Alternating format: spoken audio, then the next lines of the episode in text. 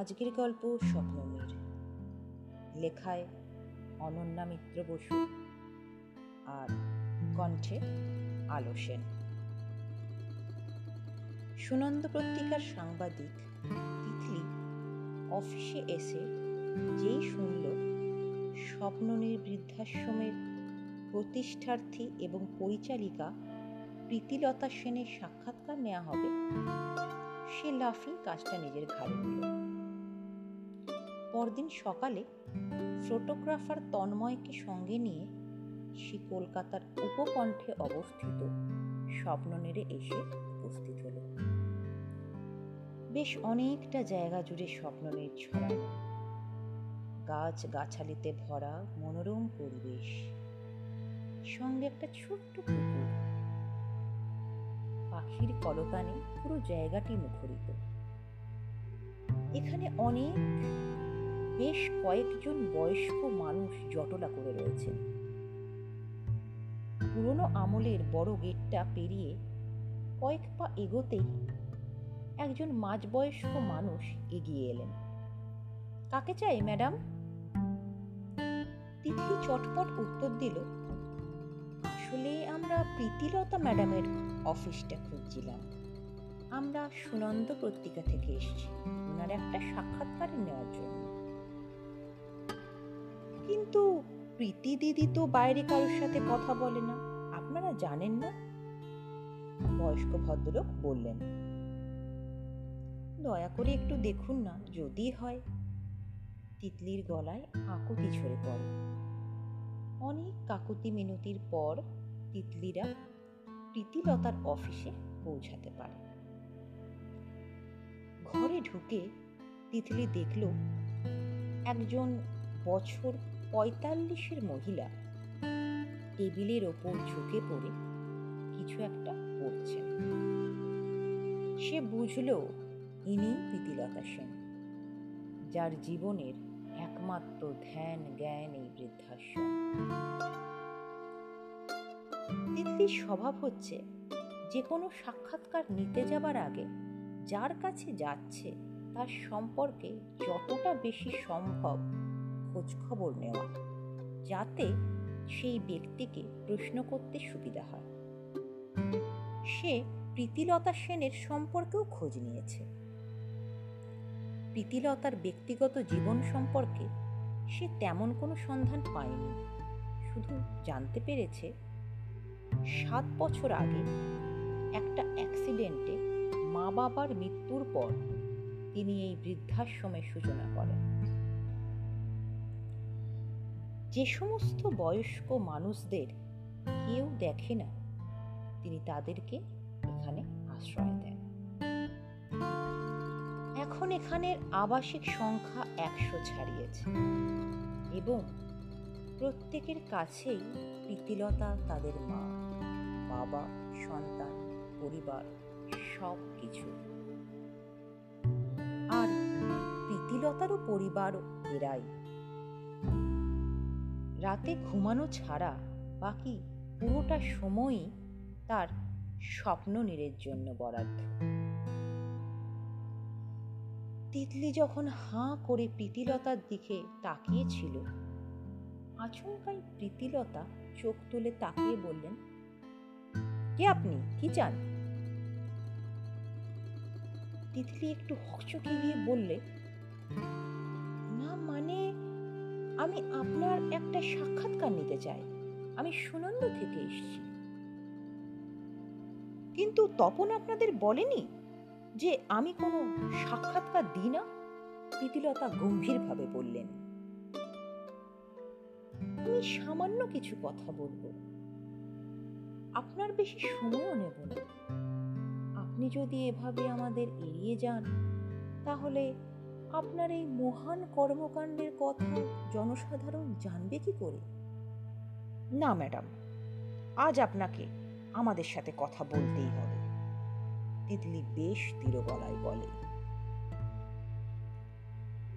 তিতলির গলার স্বরে এমন কিছু ছিল যা প্রীতিলতার ভালো লাগে। তিনি চোখের চশমাটা খুলে টেবিলে রেখে বলেন বেশ বলুন কি জানতে চান?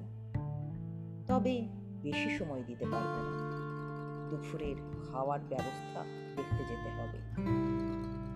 না না আপনার মূল্যবান সময় বেশি নষ্ট করব না। সবাই আপনার সম্পর্কে জানতে চায়।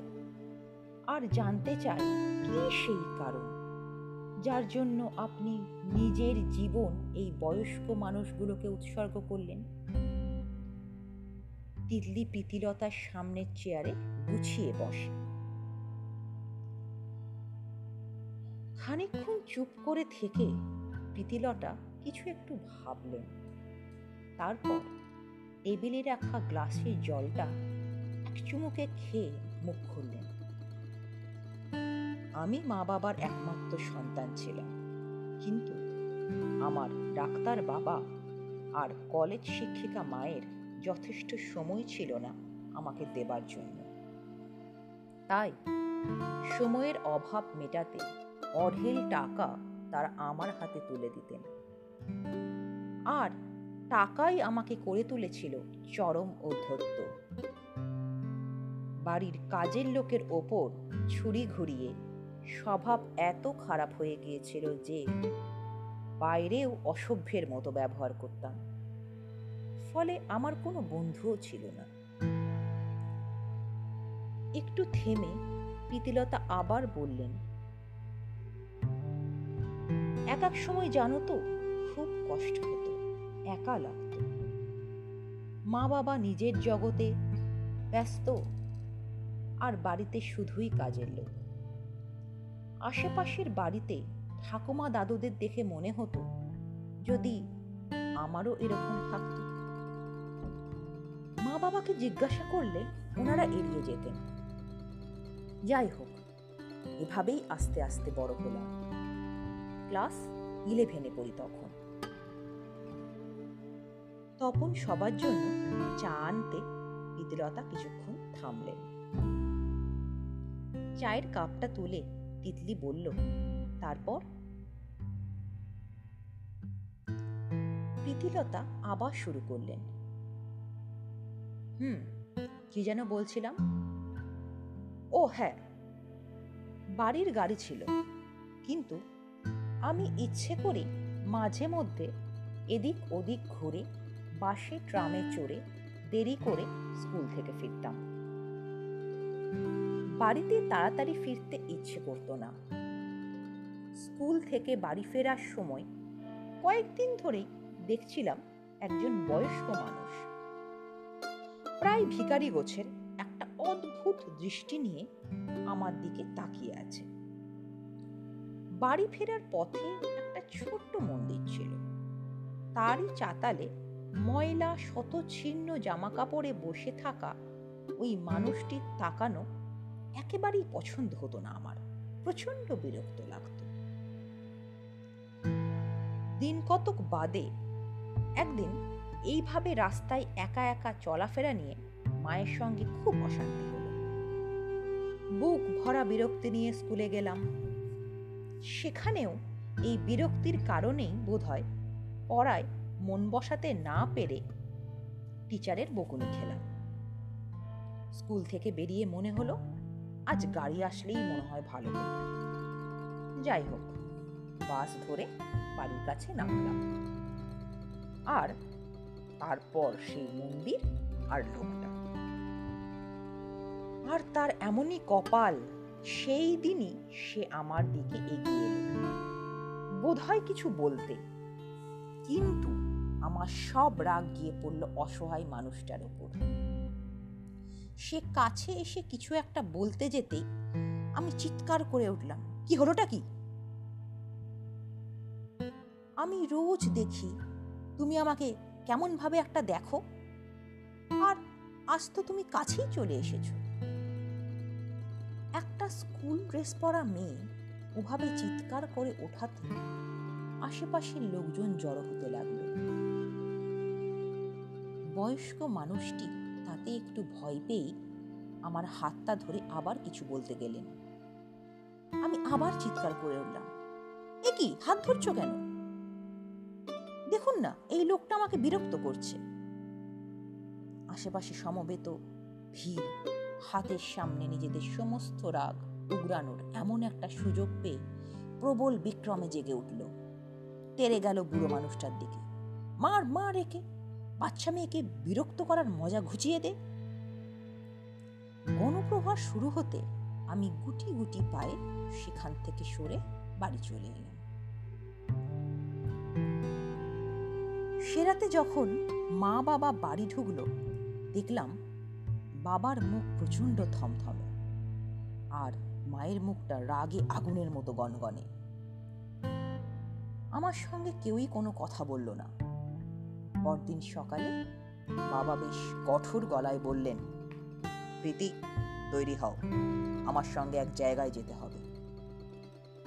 আমি কিছু বলার আগে মা চিৎকার করে উঠলেন, না, কোথাও যাবে না ও। বাবা মায়ের কথা উপেক্ষা করে আমাকে নিয়ে বেরিয়ে পড়লেন। অনেকক্ষণ একটানা বলে প্রীতিলতা একটু থেমে তিতলির দিকে তাকালেন। মন্ত্রমুগ্ধের মতো, তিতলি বলল। তারপর প্রীতিলতা আবার শুরু করলেন। বাবার সঙ্গে আমি গিয়ে পৌঁছালাম এক সরকারি হাসপাতালে। সেখানে ঢোকার আগে বাবা বললেন, তোমার দাদু মারা গেছে। আমরা তাকেই দেখতে যাচ্ছি। তোমার যা প্রশ্ন, সব উত্তর আমি বাড়ি গিয়ে দেব। এখন চুপচাপ আমার সঙ্গে যাবে। আমি মাথা নেড়ে বাবার সঙ্গে এগোলাম। আর দেহটা দেখে চমকে উঠলাম। এই তো সেই বয়স্ক মানুষটা, যাকে আমার জন্য গণপ্রহার খেতে হয়েছিল। তার মানে ইনি আমার দাদু? নানা প্রশ্ন মনে ভিড় করে এলো। আমার জন্য একটা মানুষের প্রাণ যেতে দেখে আমার সমস্ত ভীত নড়ে গেল।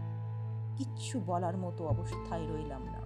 কতটুকুই বা বয়স আমার তখন?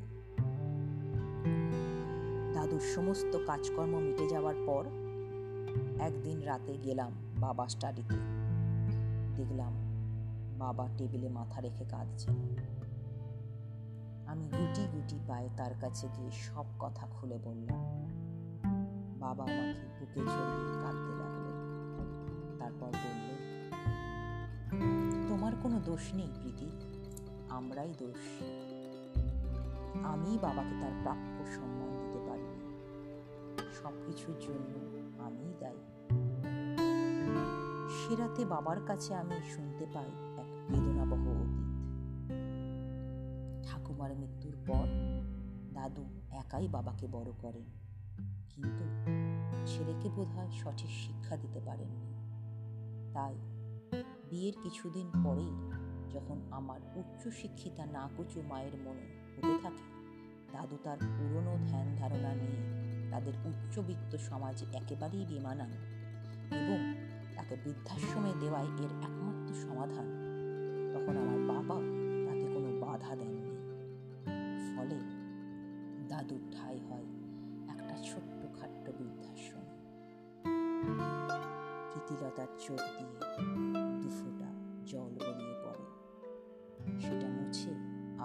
বলতে শুরু করেন আমার জন্মের পর কোনোদিন দাদু আমাকে নিজের চোখে দেখেননি।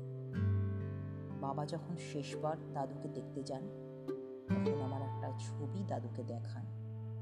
আর তাতেই দাদু অস্থির হয়ে ওঠেন আমাকে সামনাসামনি দেখার জন্য। কিন্তু মায়ের ইচ্ছার বিরুদ্ধে দাদুকে বাড়ি আনা বা আমাকে দাদুর কাছে নিয়ে যাওয়া বাবার পক্ষে সম্ভব ছিল তাই শেষ পর্যন্ত দাদু আমাকে দেখতে বৃদ্ধাশ্রম থেকে পালিয়ে আসে। আর ঘটনাচক্রে আমারই জন্য তার মৃত্যু হয়। প্রীতিলতার গলা কান্নায় ভিজে আসছে। অনেক কষ্টে তিনি আবার বলেন, ওই ঘটনা আমার সমস্ত মূল ধরে নাড়িয়ে দিয়েছিল।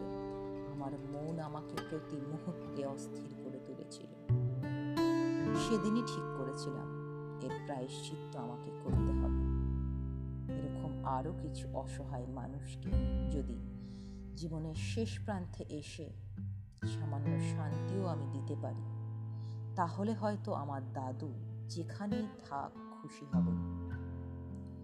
মা জীবিত থাকতে আমি কিছু করে উঠতে পারি মা চলে যাওয়ার পরই আমার দাদু স্বপ্নময় সেনের নামে এই স্বপ্ন নীল করে তিতলি কি বলবে কিছু বুঝে উঠতে পারে না। প্রীতিলতা টেবিল থেকে চশমাটা তুলে নিয়ে পড়তে পড়তে বললেন, দেখুন, আজ প্রথমবার কাউকে নিজের মন খুলে কথা বললাম। আশা করি আপনি এর মর্যাদা দেবেন। এবার আমাকে উঠতে হবে।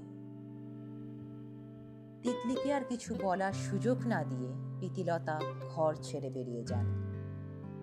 তিতলি অবাক হয়ে ভাবে, কি অসম্ভব ব্যক্তিত্বময়ী মহিলা, আর কি অদ্ভুত চরিত্র। ছেলেবেলার ভুল, যা সচরাচর কেউ মনেই রাখে না, তার জন্য নিজের সমস্ত জীবন উৎসর্গ।